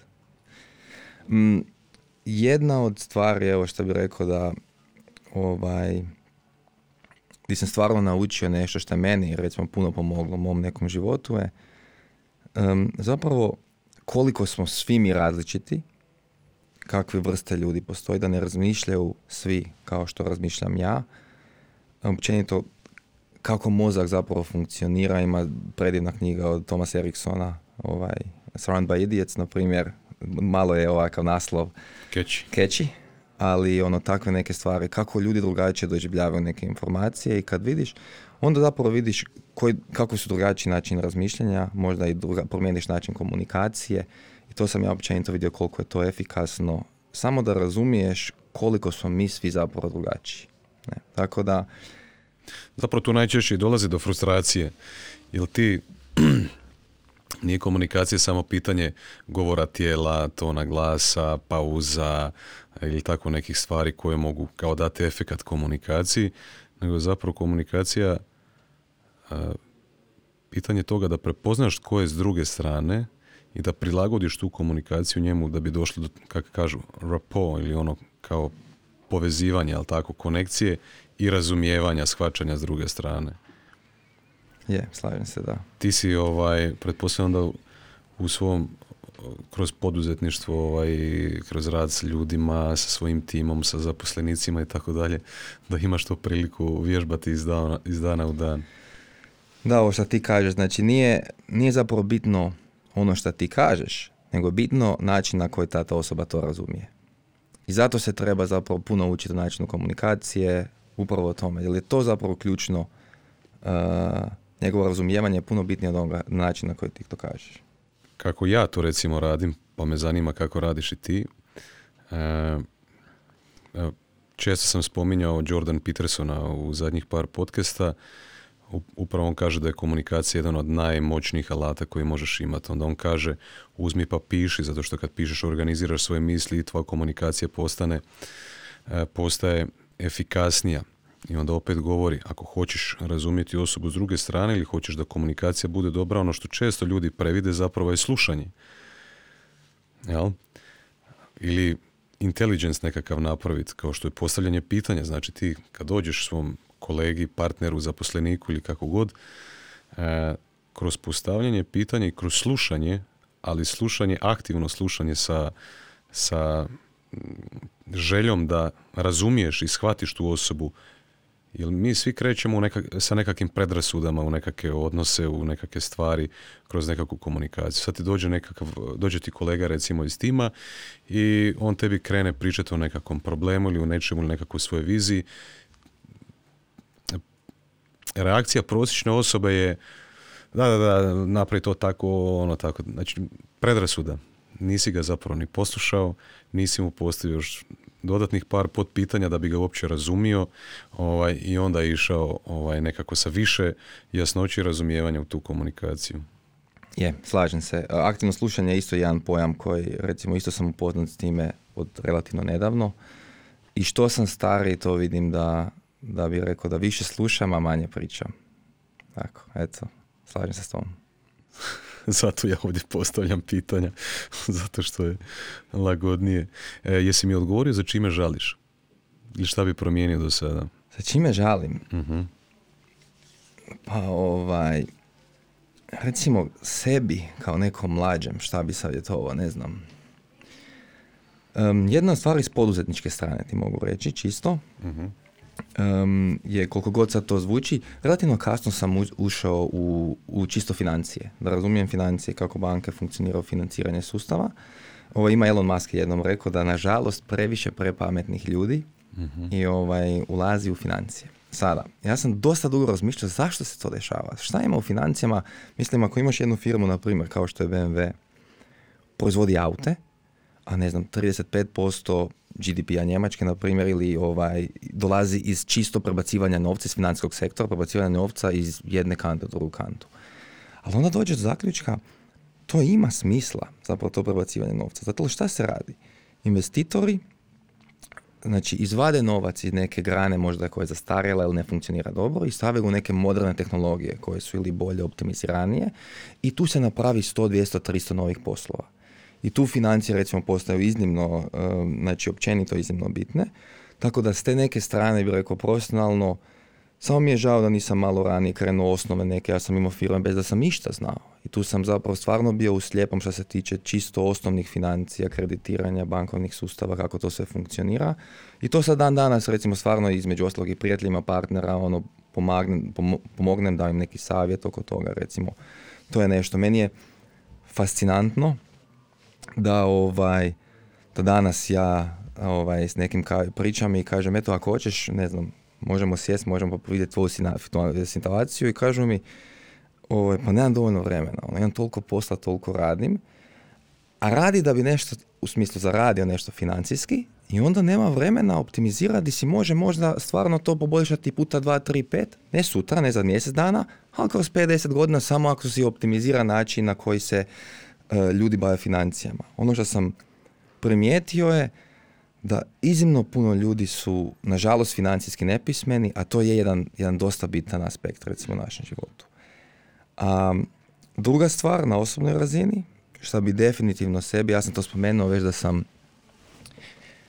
dosta kasno, aktivno krenuo raditi na sebi, s 30 i nekom godinom, bi si jednostavno ovaj, rekao da, da ranije krenem. Krenem čitati više, istre, upravo te neke stvari, raditi na sebi. Nisam možda imao potrebu nekako, ali eto, to je recimo jedan od savjeta koji bi sebi mlađem definitivno savjetovao. Moj, moj prijašnji gost je rekao rad na sebi je bullshit. Znam, znam. Gleda se. Ne, Dobar misli, ne, misli, ne misli to. Ne misli to, bio je to samo jedan catchy title. Da. Često sam znao pomisliti ovaj, i reći a, da sad imam i priliku to i u praksi pokazati, pošto sam dobio dijete, e, da, da bi rađe platio svom djetetu pet godina putovanja po svijetu nego pet godina studiranja. E, Znam da ti puno putuješ. Što tebi putovanje, šta tebi putovanja ovaj, donose u tvoj život? Mm, nije loša ideja. Nisam čuo još općenito tu ideju, ali slažem se. Mislim da je u- razvoju osobe općenito jako bitno. Um, da vide druge kulture, način razmišljanja, druge običaje. Eto, i, i meni, ako žalim za nečim isto, onda je to, recimo, ja mislim da sam, da sam puno putovao, ali opet nedovoljno. Eto, to je nešto što isto dalje u životu želim konstantno vidjeti nove dijelove svijeta, istraživati, sve vrste putovanja. Tako ja više volim malo ove, ajmo reći, e, svakakve neka područja, neplanirana putovanja po, po Znači, pogledajte uh, Instagram Duvnjak99, jel tako? Je. Pa ćete vidjeti zapravo ko gospodin koji sjedi preko puta mene. Ono, to su sve te neke egzotične lokacije i na tim egzotičnim lokacijama uh, skakanje iz aviona, uh, wingsuit, odijela, svašta nešto. Ko, koji su ti ovaj, koja su ti neka zadnja putovanja bila koja si ti ostala u, sjećanju, ono da, da bih izdvojio? Pa rekao bi ti ovako, recimo, evo, em, Afrika me definitivno promijenila kao čovjeka, u smislu samo da sam vidio kako to tamo funkcionira, razumio njihov općenito mentalitet, kako oni razmišljaju, nisu mi neke stvari, jedan dan danas se ne mogu pomiriti s nekim stvarima, ali, ali razumijem okvirno ovaj, njihovu tu zajednicu i način na koji oni funkcioniraju. Super iskustva Pamplona, trčanje sa bikovima. Možda, evo, dan danas, bez obzira na ovo što si rekao, padobranstvo, Kako to izgleda Pamplona, trčanje s bikovima? Mislim da e, nikad nisam imao ovaj veći adrenalin od toga. Ozbiljno? Bez obzira na sve ove sportove što smo spomenjali, mislim da je Pamplona tu. Wow. vrh, da. Dosta je to. Je, ne, ovaj, to je nešto isto neopisivo. Dok recimo među, u tim ulicama dok trčiš sa bikovima, dok se oni približavaju, to je horda, znači ima, ima hrpu bikova, 12 bikova, koliko znam, šest. Em, to se zemlja se krene tres, to je jednostavno takav naboj energije, atmosfere, to je ono, onako, u te neke običaje naravno ima u neke tu sva, svašta ima. moraš nešto potpisati prije nego što odlučiš da ćeš to raditi? Kako to izgleda? A ne traže potpise, ali ima, svugdje piše da je to na vlastitu odgovornost, ovaj, ali I to imaju. su publika je sa strane, jel? Ono, dolje Tako su, je. To Tako je je. ulica, jel tako? Tako, neka to je kroz ulicu i završava onda u Pamploni, završava u areni. Znači ta cesta koja vodi u arenu i onda bikovi izlaze u arenu. I onda mi A. zajedno, zapravo trkači, zajedno sa bikovima izlaze, izlaze u arenu. I šta kad, kad uđeš u arenu? A onda ide drugi dio, onda drugi dio, onda zapravo bikove male, to su zapravo manji bikovi, odnosno krave, ili volovi koje puštaju onda samo uh, ovaj... Matador. Da, to poslije dođe na večer. I to je nešto što ima tu dosta kontroverzije oko toga svega, cijele te priče i mučenje i slažem se, nije to, ovo je to njihova tradicija, ali nije da se slažem sa svim nekim aspektima, ali to trčanje je nešto bilo što je meni stvarno onako, Koliko dugo trčiš? Koliko dugo bježiš? a svega nekoliko minuta, ali je to ovaj, baš doživljaj. Jel kad si bio ovaj, ti, su bikovi nekog uzlijedili možda? Uf, ima. I bude, bude, zna se desiti smrtni slučaj, bude dosta ozljeda. Svaki dan bude nekoliko ljudi u bolnici sa težim ozljedama, ali Pa to šta je... to svaki dan radi? E, Dok je taj festival, sad ne znam kako im traje isto. Nekoliko dana sve ukupno, da. A ti španjolci su ludi. da. Onda, ne znam, od putovanja dalje, ne znam, Lato Matina, festival sa rajčicama, fenomena, isto jedno iskustvo nevjerovatno. Um, prošle godine bi rekao mm, Mont Blanc, ekspedicija, jednu smo napravili na Mont Blanc, um, uski krug dobrih prijatelja i ovaj, to je bilo iznimno zanimljivo. Šta ti vi- više privlači kod putovanja gradovi ili priroda ili ljudi, kultura kao Kombinacija bi rekao. kombinacija? Sa svakim tim putovanjem recimo napravimo da to bude miks nekih ta Afrika. Isto bile smo napravili ekspediciju na Mount Meru, preko puta Kilimanjara smo tri dana penjali, pa smo onda bili u Keniji, u em, Tanzaniji, Zanzibaru, tako da ovaj, kombinacija toga svega, cijelo ukupno iskustvo. Rekao si da te Afrika promijenila kod čovjeka, šta, šta, šta to točno u Africi? E, Bio si s nekim plemenima, ovaj, jesi? Bio sam. Ne bih rekao da sam bio ono tipa nekoliko dana, ali smo bili i ovaj sa Masajem i, i s njima se dosta družili i pričali. Općenito kultura i način razmišljanja je jako drugačiji. To je nešto što je promijenilo da općenito razumijem koliko su koliko je drugačiji taj način na koji oni razmišljaju i koji su njihovi prioriteti, koji su njihove vrijednosti u životu. Jel oni tragaju za sreću? Oni tragaju za srećom, ali bi rekao stvarno da žive u trenutku bez ikakvih posljedica u budućnosti. Znači šta to znači u smislu em, i to je nešto što stvarno što mi je urođeno, recimo šta je, što, zašto zajednica njihova po meni, zašto analiziram, ne, e, analiziram ne funkcionira, je konkretno kada dobe oni neku plaću ako rade posao. Nije bitno ako ima obitelj i djecu, njih nema, oni su jako skloni alkoholu, oni piju 3-4 dana, ne idu na posao, dok tu plaću ne potroše i to je nevjerovatno da nemaju nikakvu taj osjećaj odgovornosti, odnosno i tu zapravo se taj sustav po meni u Africi, ajmo reći, pada u vodu, jer ne mogu dobiti neke kredite od banaka, ne Šta mogu žive nešto- dan za dan i to je žive to. dan za dan. Oni, oni baš žive u trenutku. Tako kad sam ja pričao, to ti je to. nisam mislio do te mjere. Mora svaka, ovaj, svaka akcija ima neku reakciju, tako da se mora gledati neku dugoročno, ali, ali to je nešto što ih stvarno... Mi smo, čini mi se, zapadnjaci ko hrčci neki. Mi samo lagirujemo sa strane novce, nekretnine, čuvamo za djecu, e, za neke lošije dane. Da. Pretpostavljam da smo jako anksiozni jer stalno razmišljamo o budućnosti kako ćemo kako ćemo Ima tu nešto. Ja mislim, naći dobar balans je onaj, je, to je, to je neki, A, ajmo a reći. nije, nije pravi balans ovo što Da. radi ovaj, šta rade u afričkim plemenima i to. da, Ne izgleda mi. Jesi bio u Japanu? Nisam. Htio bi ići, ali nisam bio. Znam da su oni iznimno su ovaj posloženi, kolektiva, tako da, zanimljiva. Ja sam bio 2016. u Tokiju, bio sam tamo neki 15 dana, pa bil, recimo većinu svojih putovanja sam obilazio nekakve zapadnjačke kulture, bilo to Europa ili Amerika, nisam nikad bio u Africi e, i zapravo jedino nešto što je onako izvan naš, naš, našeg nekakvog minds- mindseta ili paradigme zapadnjačke je bio Japan, ovaj, pa mi je bilo fascinantno, ono, ne znam, dođeš u onaj njihov Ueno park, jedan od najvećih parkova u Tokiju, ovaj, pa imaš onako, recimo, biciklističke ili pješačke staze, pa drveće kako raste, raste preko biciklističkih staza i oni ne režu grane, nego oni ih obilježe samo sa crno, crno-žutim trakama, čisto da ti vidiš kad prolaziš da je, da je to tamo, ne, ne diraju prirodu onaka kakva je, to ovaj, puštaju, jako puno je, za, taj koncept zahvalnosti jako puno ut- utkan u njihovu kulturu. Recimo, bio sam dosta rano, mislim da je zadnji dan bio 15. drugi, realno ne bi trebalo ništa cvasti u to vrijeme, ali je jedna, mislim da je bilo baš u tom UN parku, je trešnja procvala. Možda si vidio, ne, znam, na televiziji ili negdje da, da oni imaju taj običaj. Znači oni su ti se okupili oko tre, te trešnje i ono, svi su onak, njih jedno 40, 50, koliko ih je bilo tamo, svi su ono gledali tu trešnju i govorili, o, a, o, divili se trešnji kako je trešnja lijepa i onako, ok, dobro kao, ovaj, to nećeš vidjeti kod nas u Hrvatskoj.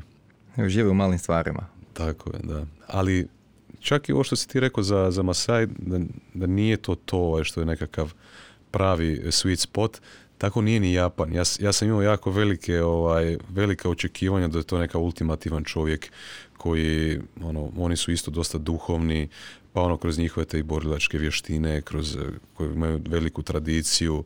Ja sam mislio oni su totalno posloženi, ali nije to tako, znaš. I oni isto iskaču na jednu stranu ovaj, i totalno su izvan balansa. Recimo pretjerana disciplina, pretjerana uh, marljivost, ovaj, zna se, znao sam ih često onako vidjeti, previše su u toj nekoj kontroli, kako bi ti rekao. Mm. I nema tu opuštenosti, nema tu spontanosti, ove balkanske ili ne znam, neke južnjačke ovaj, ono, slobode ili tako neke stvari. I tu onda vidiš da su u tom nekom segmentu zakinuti. I onda sam zapravo zaključio kroz sve ovo što sam trenutno u životu prošao da, da nema ultimativnog čovjeka, da nema iz, nisam to još ovaj primijetio, ne znam da li si ti negdje. Nisam ni ja. Znači, općenito ono što ti sad kažeš, balans u svemu je nekako, to je tajna, ključ uspjeha uh, u životu. Znači, ali eto, ako ti nađeš, ja mi molim te, nisam ni ja naš. uh, šta bi rekao sad kad si spomenuo balans, uh, šta bi rekao koje su ti tri najbitnije vrijednosti koje ti njeguješ u životu? Tri najbitnije vrijednosti. Šta ti je najbitnije? Ako si spomenuo balans, onda ti je očito balans isto možda visoko. A neko, ne znam, moralne vrijednosti koje bi rekao možda, u svakom slučaju bi rekao poštenje, sebe smatram kao nekim poštenom osobom. Um, rekao bi logično, ponosan sam to da mislim da imam racionalno zapravo, da sam relativno racionalan, sad je to jako subjektivno, ali eto, ja imam neko mišljenje o sebi da jesam koliko toliko racionalan i ne znam šta bi ti rekao. Pa ja znam svoje, ovaj, meni ti je uh, balans, sloboda i ljubav. To su moje tri najbitnije sloboda, vrijednosti. Eto, vidiš. Da. Uh, sloboda, ali pitanje tih vrijednosti zapravo svakog definira drugačije. Sad kad kaže neko sloboda, za tebe sloboda ne mora značiti isto što i za mene. Ono, kako ti to u svom životu ovaj, uh, ekspresioniraš. To, to je ono isto bitno. Jel? Je. Jel tebi sloboda bitna? Pa je, iznimno mi je bitna recimo sloboda. Um, sad isto ono što ti kažeš, sad ne znam kako bi to točno definirao, ali, ali da imam tu neki, neki određeni dio slobode, apsolutno. U svakom aspektu života mi je, mi je relativno bitno. Mo... S čime, uh, rekao si mi da ti je jako bitna stvar transparentnost i iskrenost, da želiš takav, uh, tako sam sebe ovaj, mm. prikazivati. Uh, na van, ljudima s kojima se upoznaješ i to. šta te sad najviše, rekao si da si izuzetno znatiželjna osoba. Jel? što te trenutno, što trenutno najviše golica tvoju maštu ili u kojem smjeru eksperimentiraš?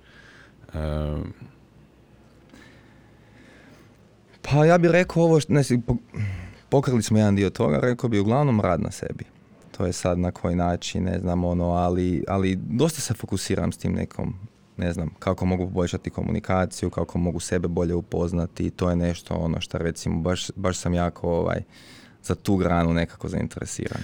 Šta kažeš na one neke ekstremne stvari, a pošto si ekstreman, a, ne znam da li znaš za Wim Hofa recimo, hladna kupanja, da li znaš za holotropsko disanje, da li znaš, mislim, jako puno poduzetnika u Silicijskoj dolini recimo eksperimentira sa ayahuaskom, sa mikrodoziranjem, sa gljivama ili s tako nekim stvarima. kako je tvoje mišljenje o svim tim stvarima?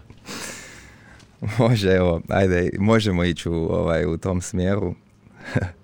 Inače, evo, um, pričali smo bili kao naš, e, jučer kad smo planirali ovaj podcast, e, kao hoće biti tabu tema, psihodelik, psihodelici, gljive i tako nešto. Ja sam onda ajde rekao, um, ajmo ne, ne moramo to spominjati, ali kao što ovaj, ali sebe vidim kao nekog stvarno ambasadora koji zagovara tu neku transparentnu komunikaciju, da kažem ono stvarno sam, mislim to mi je iznimno bitno.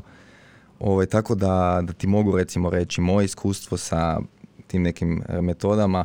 Wim Hof općenito znam, nisam ga, ovaj, nisam, nisam radio te neke metode, moj brat je recimo s time dosta radio, ali to su isto mini šokovi za organizam, za tijelo, mhm. koji na kraju krajeva budu ono što sam pričao relativno dobri. Što se tiče psihodeličnih gljiva i ovaj psilocibina općenito, tu imam jednu zanimljivu priču.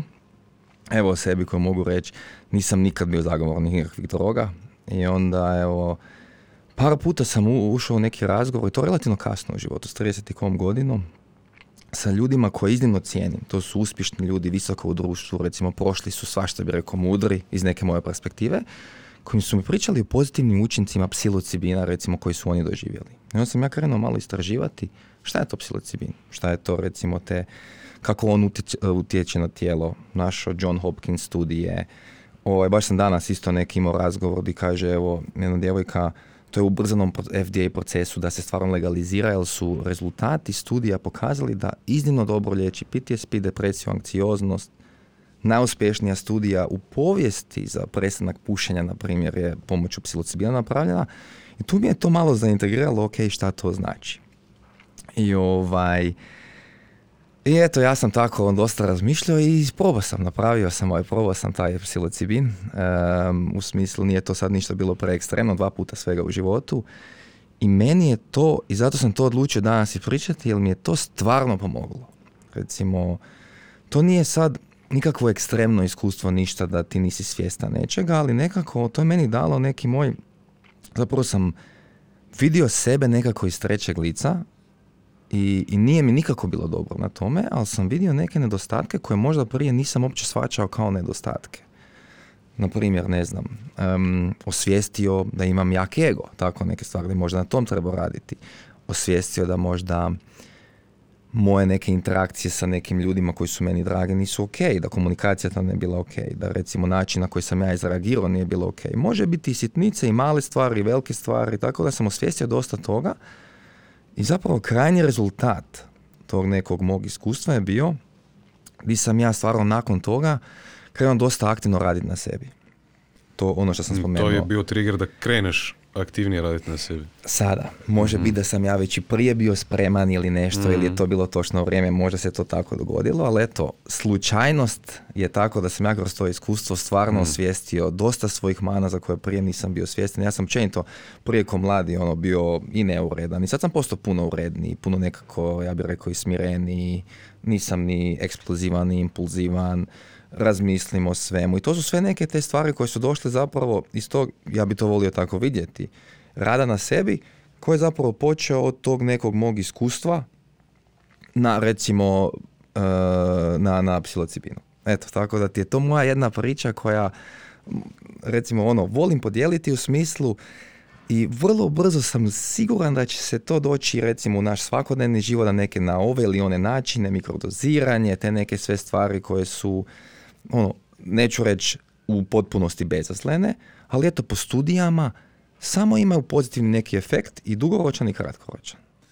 Uh, ja sam isto imao iskustvo to. Ovaj, uh, u Amsterdamu sam ovaj, to ovaj, bio nešto tamo pokušavao, vamo tamo, šta ja znam. Uh, isto sam kao ti istraživao, znači organizacija se zove MEPS, mm Multidisciplinary Association for Psychedelic Studies. E, sad da ne, ne bučiram, malo sam tu googlao dok, dok si ti pričao, ovaj, slušao sam te aktivno, ali sam malo pobjegao. E, Rick Doblin je osnivač te e, organizacije koja se zove MEPS skraćeno e, i oni skoro već 30 godina sada, evo, ajde da izračunamo 1986. godine, znači više od 30 godina, toliko ovaj, njima je sjedište u Kaliforniji u Americi. Amerika je kad bi, kad bi države nazvali, promatrali, smatrali kao osobama nekakim, ovaj, ja bih rekao da je Amerika ono neka osoba koja je super ono, open-minded, otvorena novim iskustvima, stalno na nekakvim granicama, pomiče granice ljudskog roda, stvarno, stvarno, stvarno pomiče granice ljudskog, roda naprijed. Nisu savršeno ovaj, kultura kao što nije ni jedna druga savršena, ali stvarno guraju, guraju granice naprijed. I slušao sam par podcasta isto sa tim gospodinom Rick Doblinom, čak i kod Joe Rogana je bio više puta. Znači oni rade, vidiš sad skoro 40 godina, rade i to rade oni su isključivo krenuli raditi sa veteranima američke vojske koji imaju ozbiljne traume, e, posljedice ovaj, nakon ratova, ratovanja sa PTSP-em i tako dalje, gdje je ono nevjerovatan, nevjerovatan postotak, sada ne bi neki krivi postotak ovaj izbacio, uh, izlječenja ili olakšavanja simptoma tim ljudima. Recimo u Americi je isto pitanje toga, on, kod njih će sad na federalnoj razini znači će se legalizirati marihuana u potpunosti. Mi smo neko društvo koje je malo konzervativnije, tradicionalnije, kod nas još to nije na, na toj razini. ja, ja bi savjetovao nekome koji je možda ko nas dvojica ovako malo otvoren za neka nova iskustva da mislim to mikrodoziranje to ono u kontroli si skroz, ovaj, znači nije, to sad ne znam kako iskustvo, ovaj, da, da, da ono ne znaš di si ni šta se događa, ovaj, ali stvarno jako introspektivno, barem, barem meni bilo. Šta bi ti još rekao, kako, kako ti je? Pa rekao bi ja svakom u svakom slučaju, ovaj, uvijek kad o tome kažem, rekao svako nek poruči za sebe. Nek vidi ono šta mu odgovara, šta treba u životu i nek samo odluči. Znači to je nešto. Meni je to pomoglo, ne znači da će isto nekom tako drugom pomoć, ovaj, ali u svakom slučaju je to jedna, jedna ono, što bi svako volio da svakako to malo prouči, pročita, pogleda i vidi kako bi, kako bi recimo naš uh, individualac, njemu kao individualcu to moglo ili pomoći ili da ide u tom smjeru. Meni ti se čini da kad smo pričali o mudrosti, mm. uh, po meni osoba koja ima sve veću samosvjesnost ono, je, je mudrija. Meni ti se čini da većina nas ljudi ide kroz život ono kao, znaš koliko konjišta imaju one, onako, kak se to zove, ono, pored sebe na, na očima. Ono, ne vidiš, ne vidiš ni sebe jasno, ne vidiš ni svijet jasno. I onda možda takve neke stvari ti onako daju neku priliku da malo onako objektivnije vidiš sebe, ali ne samo kao individu, nego općenito kao čovjeka. Šta, je, šta si ti kao ljudsko biće, jel? koje su tvoje potrebe, koje su zakonitosti nekakve ili takve neke stvari stvarno ti ovaj, može pomoći u životu. Da ti kažem jednu anegdotu koju volim ovako je malo, mislim dolazi Simpsona, znači vrlo jednostavna ideja, ali upravo što si ti rekao, znači Simpson, Homer, ga boli glava i ono ode on, um, koliko se sjećam, ode u bolnicu i nešto je u rengenu mu vide da ima pastelu u nosu. I sad i on njemu tu izvade pastelu i Homer postane odjednom pametan, razumije, on vidi sve, znači razumije probleme svijeta, razumije, razumije da nešto ne valja, sve. I jednostavno na kraju epizode to bude previše i kaže, ma, ma ipak bolje da ja ne znam sve to i nazad sigurno evo ga opet je stari. Mi danas gledamo opet onog Homera. E, to, to, to, to, je upravo ovo što si ti rekao. Ne? A, to ti ono pitanje Matrixa crvena ili plava. E, tako je, da. Ti si ovaj tip koji hoće znati. Tako koji Ja sam ovaj koji hoće znati, pričao sam, ali većinom to, većinu ljudi, još sam ti rekao i sa Masajem i pričali smo sa modernim Masajem, Masajima, koji žive sad u gradu, ali su se rodili, u stvarno spavali na podu, imali te mm. tradicije.